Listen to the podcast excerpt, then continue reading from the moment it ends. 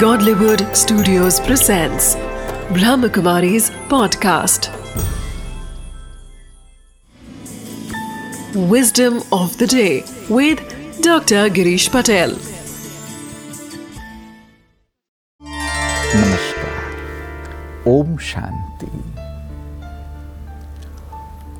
औरों को जानना वह समझ हो सकती है ज्ञान हो सकती है, बुद्धि हो सकती है कि जो व्यक्ति बुद्धिशाली है, जो ज्ञानी है, वो औरों को ज़्यादा समझता है। परंतु अपने आप को समझना बिल्कुल अलग चीज़ है। बड़े व्यक्ति कितना भी ज्ञानी है, हो सकता है कि वो अपने आप को नहीं जान पाएगा, वो अपने आप को नहीं समझ पाएगा।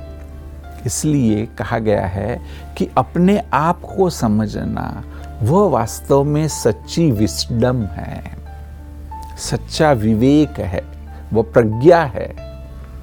तो इसलिए अगर आप विस्डम को बढ़ाना चाहते हैं तो औरों को समझने की कोशिश नहीं करिए। कहीं कहीं आवश्यक हो सकता है कि हमें औरों को भी जानना पड़ेगा, क्योंकि आप एक टीम में काम कर रहे हैं। परंतु सबसे महत्वपूर्ण है कि अपने आप को जानना। अपनी जो कमजोरियाँ हैं उसको समझना, अपनी जो स्ट्रेंथ है, अपने में जो गुण है, उसको भी समझना, तभी आपका स्वमान भी बढ़ेगा और अहंकार नहीं आएगा।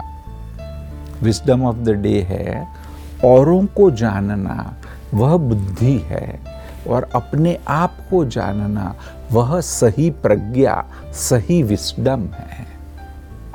Wisdom of the day Knowing others is intelligence, understanding, and a good level of knowledge.